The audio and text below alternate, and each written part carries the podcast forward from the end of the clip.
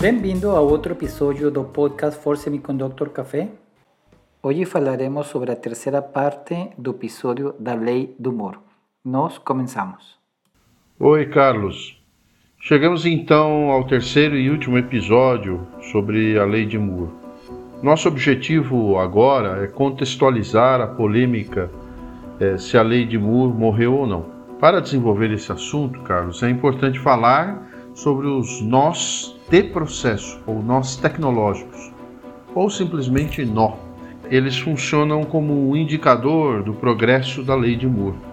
Nós falamos que o primeiro microcontrolador foi fabricado em 10 micrômetros, que era o nó tecnológico disponível lá na Intel em 1971. Inicialmente, essa denominação era atribuída em função da menor dimensão obtida no transistor MOS, no caso, a dimensão do gate. A cada nova geração da lei de Moore, o nó tecnológico diminuía. 6 micrômetros, 3 micrômetros, 1,5 micrômetros, 1 micrômetro, 800 nanômetros, 600 nanômetros e assim por diante. Hoje se fala em 10 nanômetros, 5 nanômetros, 3, 2, 1 e agora as empresas já estão falando até em angstrom. Desde 2009, Carlos, o processo não tem mais relação com as dimensões do transistor, o nó do processo. Ele passou a ser uma denominação controlada pelo departamento de marketing dos fabricantes, porque já não era possível mais usar a largura do gate como um parâmetro, porque não era mais possível reduzi-lo. Hoje nós vemos nas notícias números é, como 10 nanômetros, 7, 5, mas eles não têm uma relação direta com a área do transistor. É, muitos falam em área equivalente. A redução do tamanho do transistor passou por três fases. No início, a era da, da redução geométrica, lá em 75 até 2002 mais ou menos. E então a redução ocorria nas dimensões horizontal e vertical em conjunto, com uma melhoria do desempenho do transistor planar. Depois veio a era da redução equivalente, apenas da dimensão horizontal, em conjunto com a introdução de novos materiais, novos efeitos físicos, novas estruturas verticais que é, substituíram o transistor planar. E finalmente agora, mais recentemente, Carlos, é chamada era da redução da potência, era do 3D.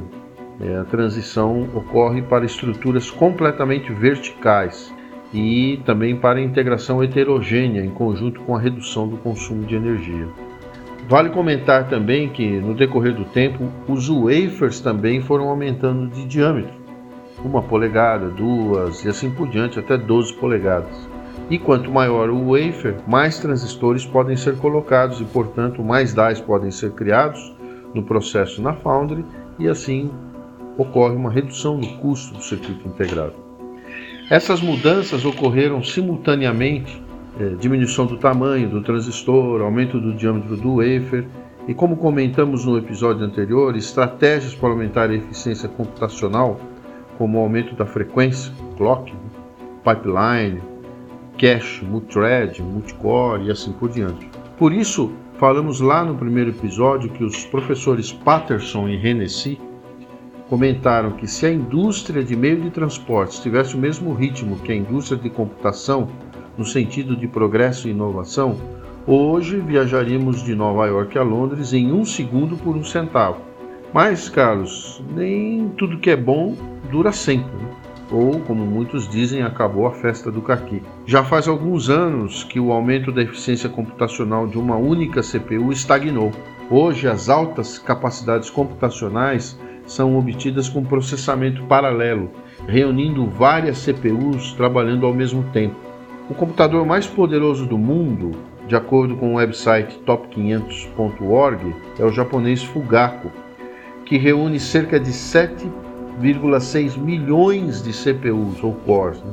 e que pode chegar a mais de 500 petaflops de desempenho computacional, consumindo 30 kW de potência. Por isso, os professores Patterson e Hennessy falam da era pós-Moore, porque para eles o principal benefício proporcionado pela lei de Moore durante 50 anos deixou de produzir efeito. O professor Patterson, Carlos, tem dito que a eficiência computacional pode melhorar se se aliar à CPU as chamadas DSA, DSA em inglês, Domain Specific Architectures, né? arquiteturas de domínio específico, que são arquiteturas ou, ou é um hardware que, que implementa partes específicas de um programa, veja, em hardware, e com isso diminui consideravelmente o tempo de execução do programa. Ele fez isso lá no Google, o professor Patterson trabalha no Google também. Ele criou a TPU, Tensor Processor Unit, que é um hardware que executa uma parte específica dos algoritmos de machine learning inteligência artificial. Essa estratégia passou largamente a ser utilizada atualmente e até os microcontroladores mais simples estão sendo fabricados com DSAs, né, com DSAs. Por outro lado, vemos um intenso esforço de pesquisa e desenvolvimento em busca do avanço na miniaturização, que significa efetivamente a continuidade da lei de Moore. Veja, por exemplo, a participação da Intel no, no último IEEE International Electron Device Meeting, o IEDM, de dezembro de 2021. Veja o que diz a nota de imprensa da Intel. Em sua busca incansável pelo desejo da lei de Moore, a Intel está revelando os principais avanços em encapsulamentos, transistores e física quântica, fundamentais para avançar e acelerar a computação na próxima década.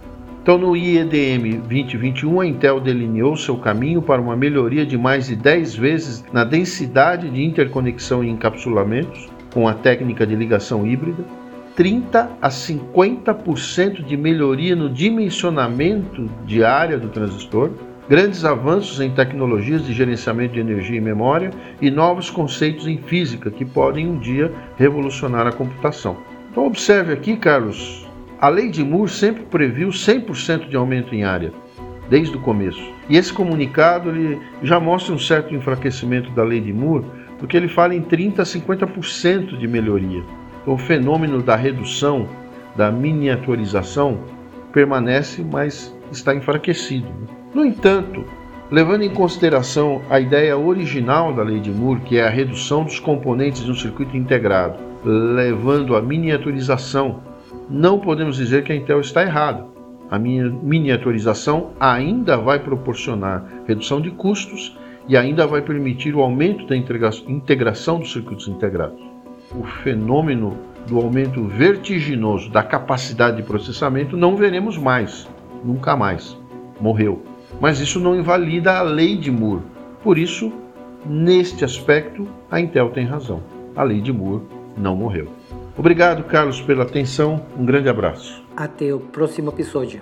Adiós, pampa mío. Aqui seu servidor Carlos Sunda, Rogério Moreira, Juan Barrera e Pavel Navarrete.